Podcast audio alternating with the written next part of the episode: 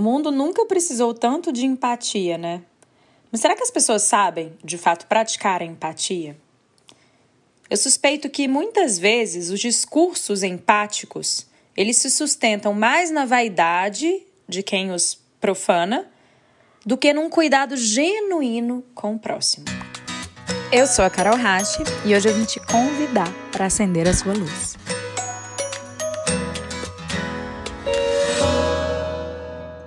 Afinal, qual é o real conceito de empatia?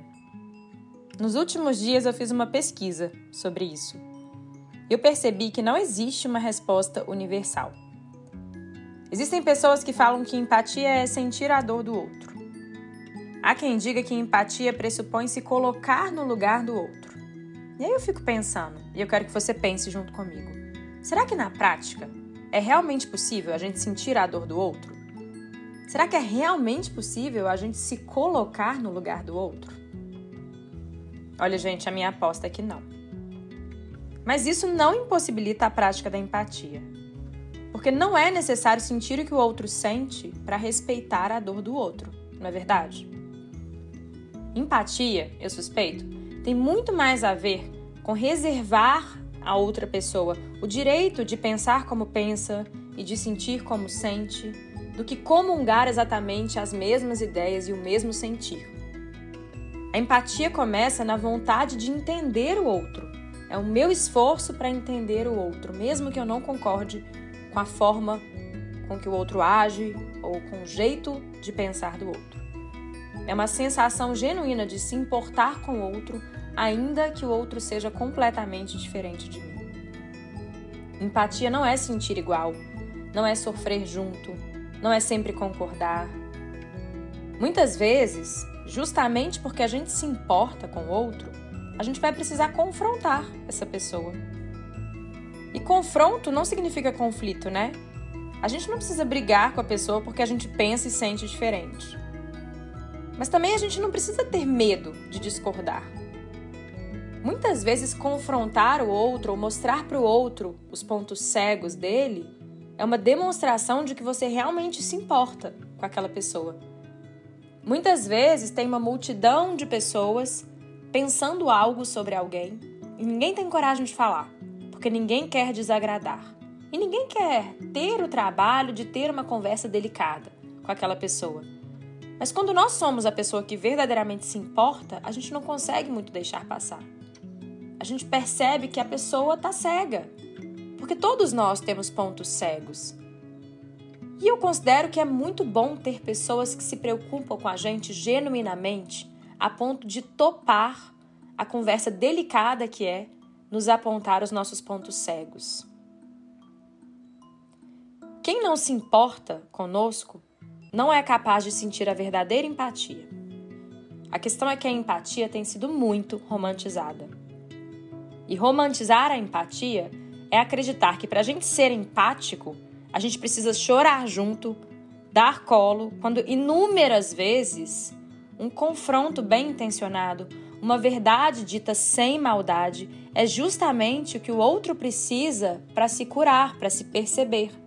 E aí é que entra a vaidade. Muitas vezes somos tão vaidosos que preferimos acolher o erro do outro, mentir para sermos bem vistos pelo outro.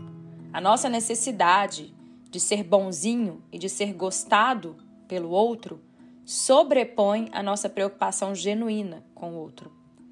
A gente tem medo da forma como a verdade vai soar para o outro, como o outro vai interpretar, e aí a gente mente, a gente concorda para que o outro goste da gente. Isso é vaidade.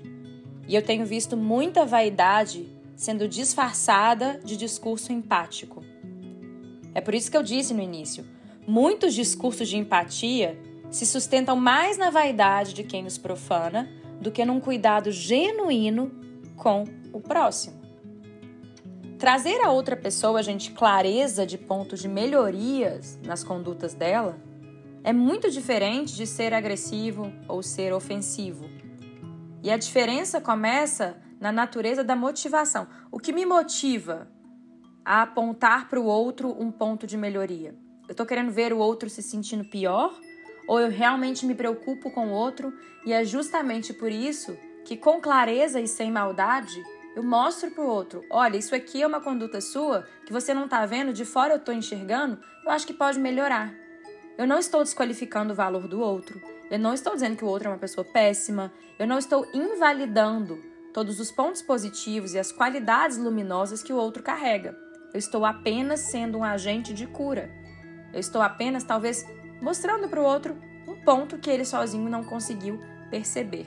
Isso não é ataque. Atacar é muito diferente de ajudar a enxergar. Quando a minha intenção é colocar o outro para baixo, é desmerecer o valor do outro, aí o que eu faço é uma agressividade ofensiva e não uma empatia assertiva. Eu aprendi esse conceito de empatia assertiva num livro muito bom que eu recomendo para todos vocês. O livro, inclusive, chama Empatia Assertiva. A autora chama Kim Scott. Recomendo muito. O subtítulo do livro é Como Ser um Líder Incisivo sem Perder a Humanidade. E no livro ela trata muito dessa diferença entre ser agressivo e trazer a verdade com clareza e sem maldade.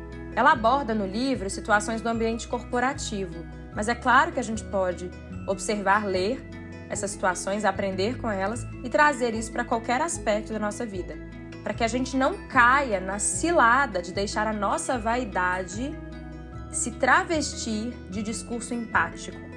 Então, porque eu quero ser gostado pelo outro, eu pratico um tipo de empatia que é romantizada. E para isso muitas vezes eu minto para o outro. Eu omito o que eu estou vendo nele. Eu faço tudo para agradar o outro. Eu estou sempre disponível para concordar, dar colo.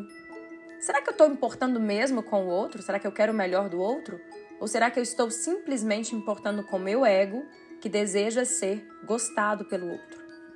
E para que essa dinâmica mais transparente comece a se estabelecer nas nossas relações, é necessário que, primeiro, a gente reconheça que existe uma parte de nós que quer ser gostado, que quer ser bem visto, que quer ser bonzinho. Isso pode se manifestar em maior ou menor escala, dependendo da personalidade de cada um de nós, mas, mesmo que seja numa escala menor, uma parte do nosso ego quer ser apreciado pelo outro então, muitas vezes, a gente tem mais disponibilidade para alimentar a nossa vaidade, nosso desejo de ser gostado, do que de verdade nos importarmos com o outro. E a gente precisa ser honesto nessa autoobservação. Quando é que a gente está praticando um ato de vaidade e chamando isso de empatia para ficar, sei lá, bem na fita? Essa é a primeira análise que a gente precisa fazer. E a segunda análise é que a gente precisa observar como que a gente recebe uma empatia assertiva. Como que a gente entende que o outro trazer para a gente um feedback sobre uma atitude nossa não quer dizer que o outro está falando algo sobre a nossa personalidade ou desqualificando o nosso valor?